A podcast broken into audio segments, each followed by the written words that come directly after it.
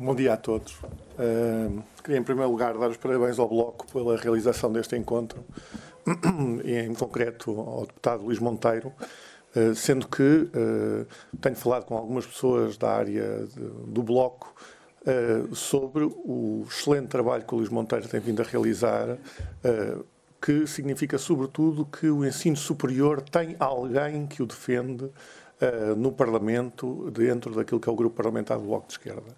Não é que não o tínhamos tido no passado, mas não de uma forma tão decidida, tão clara e com um trabalho, de facto, tão continuado naquilo que foi o deputado que, anterior, neste ano passado, teve maior número de propostas e maior número de atividade parlamentar. E, portanto, desde logo os parabéns aqui ao Luís.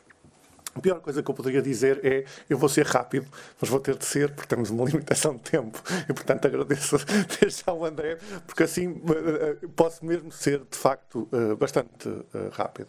E há a questão de como a imagem fala com, por mil palavras, vamos ver se as imagens que eu aqui tenho falam por mil palavras, sendo que não poderia começar sem antes falar de duas questões que têm a ver com aquilo que é a minha atual formação, uh, dentro do espaço da economia.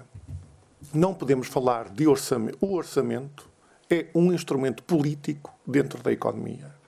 E nós não podemos falar de orçamento sem ter em conta duas questões económicas.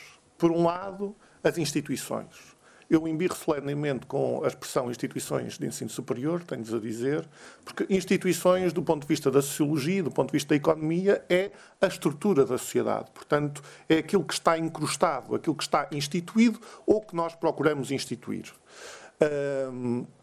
E uh, em vez de instituições de ensino superior, prefiro a expressão estabelecimentos de ensino superior, que é aquela que é utilizada até no Orçamento de Estado, ou universidades e politécnicos, sendo que esta designação, ela própria, tem uh, outras questões políticas também por detrás. A segunda questão tem a ver com uh, a economia política. Uh, não podemos ter uma definição daquilo que é o orçamento sem perceber o quadro da economia política em que estamos a operar.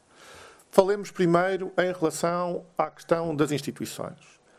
Os territórios onde uh, os estabelecimentos de ensino superior estão a operar. Há uma ligação com esses territórios em que, para quem um presidente do Sindicato Nacional de Ensino Superior tem, de facto, percorrer todos os territórios do país, passar pelas diferentes instituições, agora já não tanto com a regularidade que existia, espero que no ano 2018 possamos recuperar essa regularidade, que é fazer reuniões, fizemos, temos feito várias reuniões, mas reuniões ainda mais regulares no ano 2018, eh, e Sabemos que a realidade do Politécnico de Bragança não é a realidade do Politécnico de Tomar, não é a realidade do Politécnico de Beja, menos ainda é a realidade do Politécnico de Lisboa ou do Porto.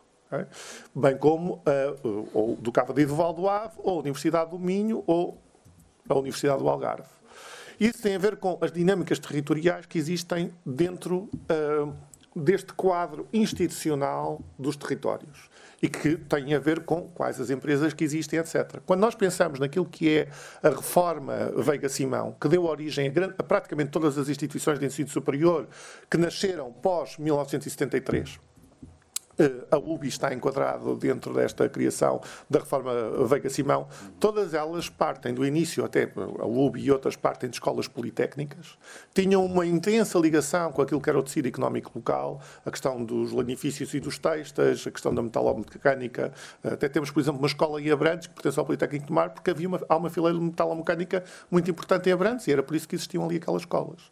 E depois, isto tem a ver com o programa mediterrâneo da OCDE, cá temos as tais questões que começam a aflorar da economia política, que é um, plano de capital humano, tem a ver com as ideias de capital humano, etc. Não, não temos tempo agora aqui para explorar isto tudo, mas, portanto, há essa dimensão dos territórios e depois o próprio contributo que estas instituições criam nos territórios com os docentes que, entretanto, vão sendo captados. Uh, pelos diversos estabelecimentos de ensino superior e começam a surgir novos clusters e esses novos clusters começam a atrair outros elementos. Uh, isso tem muito a ver com uh, a política do Manel Leitor, porque o Manel Leitor é uma pessoa que estudou intensivamente uh, os modelos regionais de inovação, o Lundval, etc. Está a aplicar a questão já não da tripla hélice, mas da quadrupla hélice, uh, que tem a ver com a articulação da administração pública, das empresas, das universidades e da sociedade civil, um, mas que cá, cá temos uma das questões que vai sempre estar aqui atenção, é quem é que está a funcionar para quem? Estão, as instituições, estão os estabelecimentos de ensino superior a funcionar em prol uh, da, subsumidos à economia, dito às empresas, ou têm de facto um papel de construir inovação, etc., em que são eles uma vanguarda capaz de alterar uh, o tecido económico local. Esta questão das instituições depois tem a ver com todas as práticas que nós temos instituídas uh, nos uh, estabelecimentos de ensino superior. Por isso, quando eu ouço instituições de ensino superior, o que eu penso é a autocracia, uh, os esquemas de afiliação, eu detesto a palavra entogamia, portanto, todos estes problemas que nós vemos que estão incrustados nas instituições de ensino superior, de facto, são, aqui estou a referir instituições de ensino uh, superior, mas que têm outros valores, os valores da liberdade académica, da autonomia individual, daquilo, da comunidade e da construção de coletivos, que são instituições a meu ver, positivas, que estão também dentro do, das instituições de ensino superior. Segunda questão, economia política, porque tudo aquilo que nós vemos nestes quadros, uh, que vou passar uh, depois mais rapidamente, tem a ver com decisões de, de, economia política e transformações da economia política com novos autores que, entretanto, se tornaram uh, primordiais uh, para o espaço do ensino superior e ciência. Sem dúvida, uh, o, o, Milton Friedman, uh, com o, o, o, Capitalismo e Liberdade, o capítulo 6, se não estou em erro, Capitalismo e Liberdade, que tem a ver com a educação, de onde vem a, a ideia do cheque-ensino, a ideia do ensino vocacional, a ideia das propinas. Note a ideia das propinas para o Milton Friedman não era para ser aplicada à universidade era apenas para ser aplicado ao ensino vocacional, porque ele considerava que os cursos de ciências humanísticas, como aquilo era formação humana, logo poderiam ter na mesma, não precisavam ter propinas nem nada, porque dali não saía nenhum valor económico. Isto é uma mentalidade do Friedman. Uh, passando a provocação, se uma pessoa tira filosofia, pá, não vai ganhar muito dinheiro, logo não precisa pagar propinas muito altas, porque dali não, não vai ser um grande acrescento. Mas, se fizer um curso vocacional, Estou-me a lembrar de uma pessoa aqui do Porto, o colega José Ferreira Gomes, foi secretário de Estado e criou os testes que era para termos pisteleiros.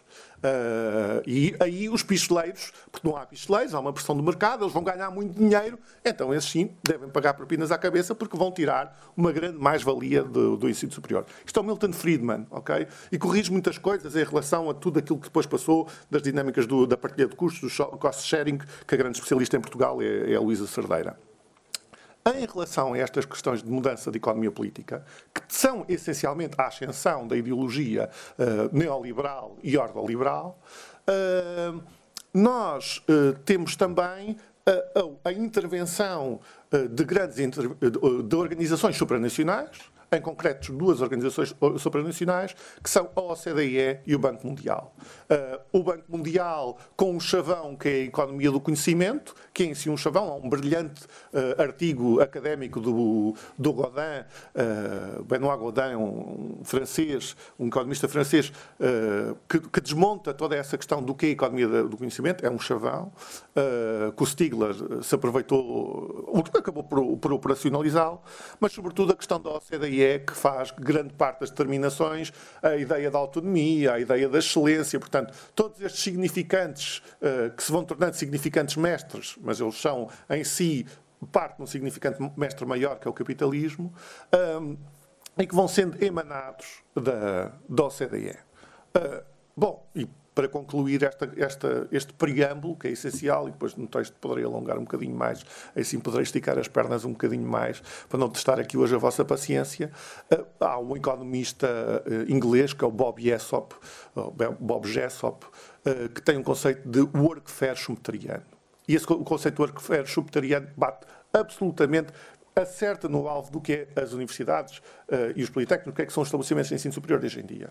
Eles servem para produzir às fornadas de estoque de doutorados, que é essa a designação que a própria OCDE utiliza hoje em dia, estoques de doutorados e licenciados em formações rápidas para alimentar rapidamente o mercado, naquela ideia de que a universidade tem de dar ao mercado uh, pessoas com as competências e aptidões necessárias que o mercado existe naquele, existe naquele momento, bem como uma produção contínua de conhecimento que, porquê schumpeteriano, uh, porque uh, é a destruição criativa. Está permanentemente em dinâmicas de, de inovação uh, e, de, e, de, evolução, em que continuamente as universidades estão a contribuir com algo para que este sistema possa estar sempre em, em crescimento contínuo. Portanto, e reparem que é boom, boom, bust, boom bust, o que depois não é à toa que temos esta questão das spin-offs, e aqui no Porto há muito essa mentalidade, as spin-offs e a.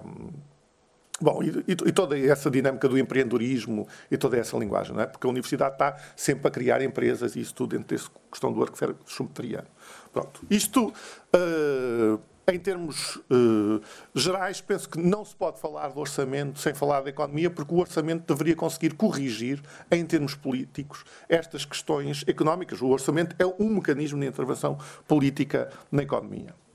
Dados que todos conhecemos, Portugal está em último lugar do ponto de vista do subfinanciamento. Se alguém fala de subfinanciamento, este gráfico é uh, uh, essencial. Okay? É um gráfico com os dados oficiais da OCDE. Vemos muito abaixo, a média da OCDE é 2,3% da despesa pública. Nós temos 0,8%, menos metade do ano penúltimo, que é a França, que é 1,5%. Quer dizer, há uma diferença de tal forma abissal.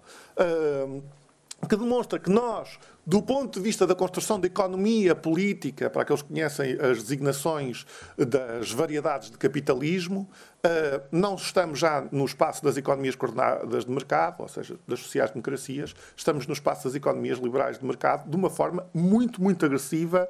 Eh, reparem que temos aqui eh, Canadá, Austrália, a Nova Zelândia e o Chile, que são absolutamente ultraliberais nas suas políticas de ensino superior, têm muito mais despesa pública, são os campeões de despesa pública, curiosamente, são países ultraliberais na, na sua uh, modo de provisão uh, do ensino superior.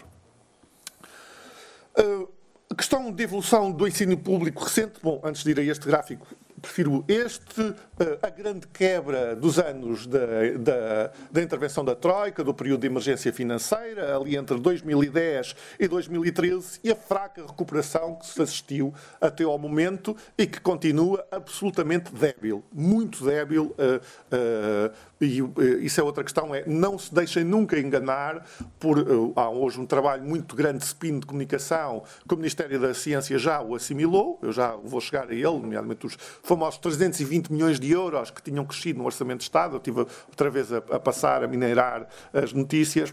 Não existem, oxalá houvessem 320 milhões, porque se houvesse 320 milhões, se para o ensino superior tínhamos alcançado o nível de financiamento das instituições. Não, não há, nem sequer para o geral do ensino superior e ciência como um todo, existe esse volume financeiro. Portanto, há aqui uma grande debilidade do ponto de vista do financiamento público.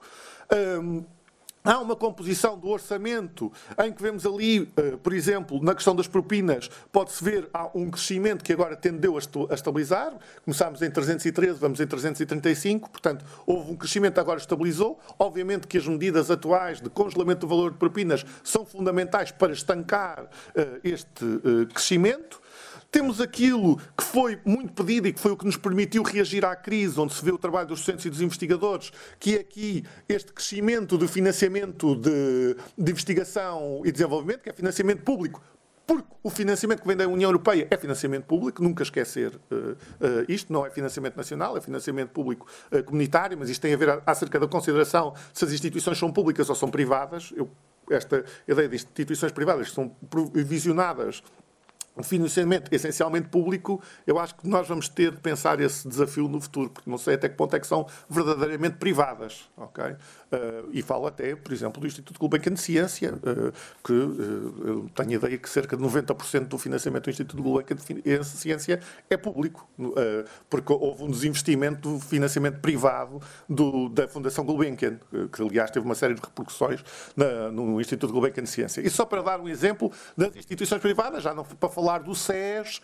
e de outros híbridos público-privados, associações privadas sem fins lucrativas dentro de instituições públicas, pronto, toda essa confusão. Pronto, mas isto para dizer, há aqui este crescimento, este crescimento de facto, que foi uma resposta dos e investigadores para fazer face a esta quebra. Vê-se que, portanto, há aqui uma resposta que é dada no imediato. E depois aquilo que é o valor mais ridículo e mais incrível, e eu gosto deste gráfico para isso, porque é perceber o baixo baixo valor que existe para a ação social e para as bolsas de estudo. Isto é o valor das bolsas de estudo, está aqui em baixo. Reparem a diferença entre o valor das propinas e o valor das bolsas de estudo, porque a diferença entre estas duas linhas, isto é um terço do valor das propinas, do, do, daquilo que é colocado em propinas. Portanto, a ação social escolar falha de tal modo que o valor que se dá de bolsas não chega a ser um terço daquilo que se paga em propinas, daí que as famílias portuguesas sejam aquelas em que existe o maior peso uh, para o financiamento do ensino superior, e depois aquilo que é a ação social escolar efetiva, as cantinas, os alojamentos, etc.,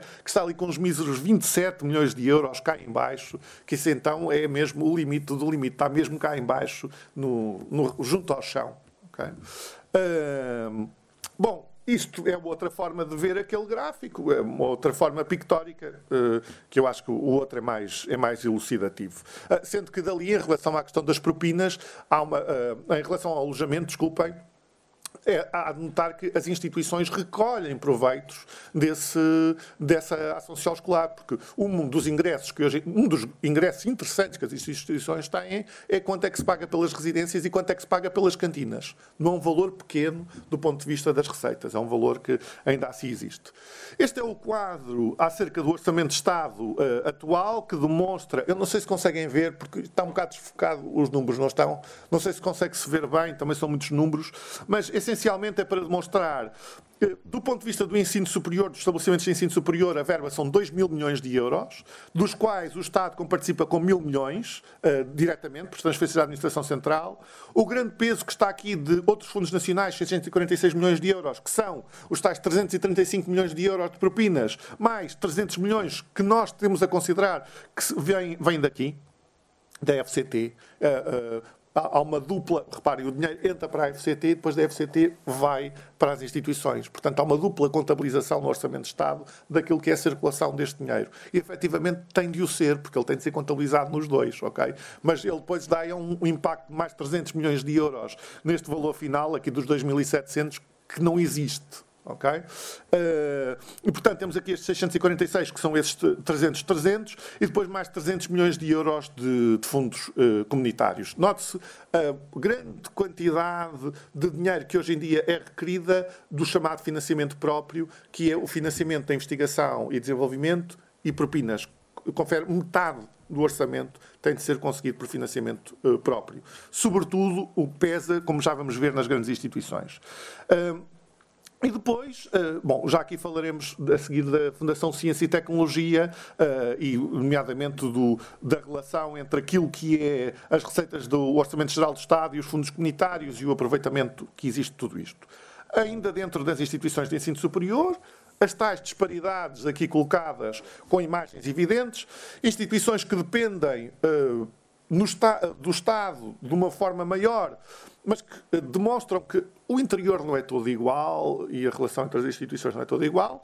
Poderemos ver aqui a UBI, eh, que tem estado muito nas notícias em relação ao reitor e à questão do Orçamento de Estado. De facto, a UBI está no limiar até da questão dos critérios das fundações, 51% de transferências da administração do Estado, portanto 49% são receitas uh, próprias.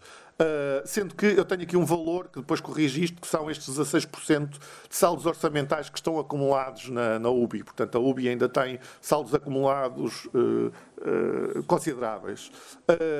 depois temos aqui a Universidade do Algarve, onde vemos uma maior dependência do Estado Central. O Politécnico de Bragança, que surpreende nos números, por exemplo, do financiamento europeu, aqui 9%, podem ver que deste quadro é dos maiores este é, este é só 1%, portanto 9% aqui de financiamento europeu. O Politécnico de Bragança é dos politécnicos que mais tem crescido em termos de número de alunos, é o Politécnico que mais cresceu em termos de número de alunos, okay?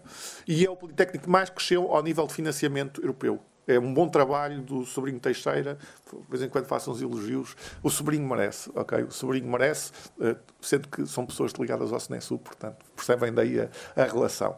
Uh, A seguir, uma outra diferença, e aqui estão ainda os saldos, os saldos orçamentais, por exemplo, eu custa-me aqui a Universidade do Porto, ainda ontem via notícias, porque a Associação de Estudantes daqui desta faculdade, eu tinha de referir isto, a Associação de Estudantes desta faculdade fez uma, uma demonstração de desagrado em relação a, a, às instalações, aqui estamos na melhor parte da faculdade, atenção, eh, têm de ir para ali para os ateliês de escultura e etc., onde se está a trabalhar com aquelas temperaturas lá de fora para estar lá a fazer a escultura e a pintura, consegue consegue imaginar, ou a questão do design, do grafismo, ou, e, não, e, diz que não há dinheiro, não há dinheiro para podermos melhorar as instalações da, da Faculdade de Belas Artes. Eu não percebo como não há dinheiro quando há 100 milhões de euros de saldos orçamentais acumulados na Universidade do Porto. Não consigo perceber isso. Desculpem, não consigo perceber.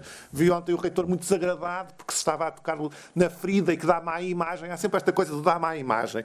Dá má imagem, dá má imagem ter 100 milhões de euros de saldos orçamentais. Uh, também dá muito má imagem. Uh, e depois, pronto, temos aqui a relação, este gráfico está um bocado distorcido, porque contém os saldos orçamentais, porque, na verdade, se nós retirarmos os saldos orçamentais, a Universidade do Porto já não consegue cumprir com os critérios para a Universidade de Fundação. Em termos de receitas correntes, as transferências da Administração Central já são superiores a 50% das receitas da, da Universidade do Porto. E depois temos perfis muito variados, por exemplo, aqui o ISCTE tem um elevado valor de propinas, 30% das receitas do ISCTE vêm de propinas, que têm a ver com aquelas pós-graduações e, portanto, o modelo modelo do ISCTE é um modelo muito diferente, por exemplo, do modelo do técnico, onde temos aqui 13% de receitas que vêm. Uh, Uh, estas são financiamento europeu e há aqui 9% que são serviços, bem que não há comparação nos outros 5%, 6%, 5%, não tem comparação em receitas que são estudos de consultadoria e projetos, uh, venda de bens e serviços, o técnico tem números que são únicos a nível nacional. Também note, é, é, o, é o estabelecimento de ensino superior que formou os quadros da Portugal Telecom. Bom, agora a Portugal Telecom está em baixo, o que teve também impacto no técnico, notem, isso tem impacto nas instituições de ensino superior, tal como teve impacto na, na UBI, ou as ligações com, com a EDP, ou outras grandes instituições que eram financiadoras da investigação e desenvolvimento e que, no relatório da OCDE, isso vai-se ver, uh, cortaram no investimento de IND com grande, graves repercussões uh, em Portugal e nas instituições de ensino superior. Estou perto de terminar, não, uh, já vi que estou aqui com 20 minutos, já ultrapassei o, os 15. só alguns dados quem conseguiu melhores valores do ponto de vista de receitas correntes, para acabar com a história das universidades de fundação, eu acho que temos vindo a trabalhar bem para, para enterrar de vez esse modelo que vinha com tanta força pela mão do Manuel Leitor. Acho que, acho que temos vindo a fazer um bom trabalho eh, e eu entendo este encontro muito como um encontro de pessoas que estão dentro do espaço do Bloco de Esquerda e que através destes dados e destes números conseguimos desenvolver um discurso e conseguir aumentar aquilo que é a capacidade política, de intervenção política do Bloco no espaço de ensino superior. Eh, sim, é verdade, a primeira é uma universidade de fundação, mas, por exemplo, a maior universidade de fundação, que é o Porto, não aparece sequer neste top 10. E o Porto tem tanto orgulho, nomeadamente a FEUP, em relação à angariação de financiamento, não está aqui sequer neste top 10, onde aparece em segundo lugar uma universidade pública, antes de ter um modelo eh, fundacional, que é a Universidade de Coimbra, uh, e aparece aqui com um resultado muito positivo, de 111%. O Cavadi do Val do Ave, que é o Politécnico Estrela, cresce. Cresce, sempre cresce, é incrível. E é uma instituição, é um Politécnico, que está em Barcelos, é encravada entre a Universidade do Minho, o Politécnico de Viana Castelo, o Polo Vila do Conde do, Politécnico do Porto, o Porto com uma universidade e um Politécnico, e mesmo assim uh, o Politécnico do Cabo de Valave continua sempre a crescer. É verdade, cresce de uma dimensão muito pequena, mas cresce. Está num sítio demograficamente em expansão, logo uh, é mais fácil, não é? Os bons resultados aqui de Évora também são, são interessantes. Bom, e depois, pronto, isto é um quadro que demonstra que aquele crescimento é, é diverso. Uh, por exemplo, a UBI, que sai muito bem no, na captação de projetos europeus, o Porto também se saía bem aí, mas depois uh, já não se sai tão bem na venda de bens e serviços, etc. Tudo isto. Questões sobre, uh, sobre aquilo que está instituído ao nível da precariedade, isto são dados novos.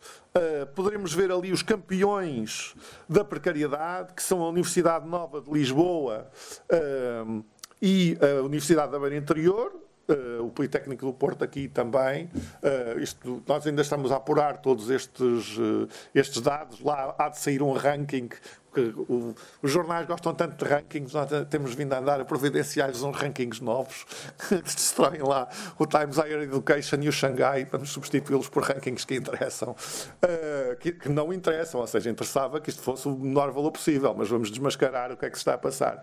E, portanto, temos aqui. Uh, uh, e depois, os campeões nos docentes em colaboração, que são os docentes sem, sem remuneração, sem dúvida, a Universidade do Porto, é aqui a campeã. Uh, já, já tivemos uma reunião com a autoridade das condições do trabalho. Eu espero que o inspetor já tenha visitado a reitoria. Se ainda não, não visitou na semana passada, garantiu-nos que da próxima semana não passaria. Vou gostar desse encontro entre. Quando, quando aqui a Universidade tiver lá o inspetor entrar pela porta adentro vai ser um momento, um momento bonito. E depois o, a tal notícia do público parte destes dados que estão aqui, onde é perfeitamente visível a questão da, da pirâmide etária e da questão daquilo que são uh, os que estão no sistema e os que são precários. A precários a laranja, estabilizados a azul, não é? E, portanto, há de facto uma relação, uh, uh, isto pictoricamente é, é, muito relevante, entre a idade e a possibilidade de estar ou não nas carreiras docentes, uh, ou também os tempos parciais que vêm aqui, que diminuem à medida que a idade cresce. Okay? Uh, só o último ponto, só para a FCT. Uh, as diminuições no financiamento da FCT, este aqui a verde é a diminuição para projetos de investigação, o valor passou para metade uh, na execução orçamental. Uh, isto é um emprego científico, onde também houve uma redução considerável, dos 193 passámos para 157. Uh, face a outras coisas que aumentaram, por exemplo, a questão uh, das relações internacionais, que passou de 37 para 63 milhões de euros, isto ainda durante o governo PSD-CDS. Uh, estes dados, só este último ano, é que é, eh, que é, o governo do Partido Socialista. Todos os dados anteriores são governo PSD-CDS. E no governo do Partido Socialista continua a haver aquilo que é o maior problema, que já tive a ocasião de denunciar na, na praça pública, já tivemos a ocasião de falar sobre isso, que é a não execução orçamental da FCT. Temos aqui 20 milhões de euros em financiamento comunitário, isto era aquilo que estava previsto em Orçamento de Estado, isto foi aquilo que foi realmente uh, realizado, mais aqui, uh, estes 20 milhões são escandalosos, porque se aqueles eram de fundos comunitários, isto é de transferências da Administração Central, nem sequer o dinheiro que vem uh, diretamente do Estado, uh, do Ministério das Finanças, executam. É escandaloso. Uh, depois aqui mais 27 milhões e meio, que tem a ver com emprego científico. E o total somente 76 milhões de euros não executados. Isto é vergonhoso, que, quer dizer, num orçamento que já é de si, é o dos mais baixos da OCDE, o mais baixo da OCDE, o sistema mais subfinanciado, e depois ainda acontecem situações como, uh, como estas. Uh, eu penso que este trabalho que temos vindo a criar e a desenvolver de, dos dados é extraordinariamente importante para a questão daquilo que é a nossa capacidade de intervenção política uh, e também a nossa capacidade de consciencializar a opinião pública uh, dos problemas do ensino superior, conseguindo fazer, e com isto uh, termino, aquilo que é o grande desafio que temos pela frente, porque não é nada pequeno. Ele é, sem dúvida, mudar as instituições nós temos de conseguir instituir novas práticas e isto faz parte de estarmos nos Conselhos Gerais, eh, estarmos com assento nos órgãos, nos científicos, conseguirmos a cada momento introduzir um discurso que seja um discurso diferente daquilo que é o discurso neoliberal uh, dominante. E do outro uh, lado, da questão da economia política, conseguir alterar o marco da economia política em que estão a funcionar as instituições de ensino superior. Muito obrigado.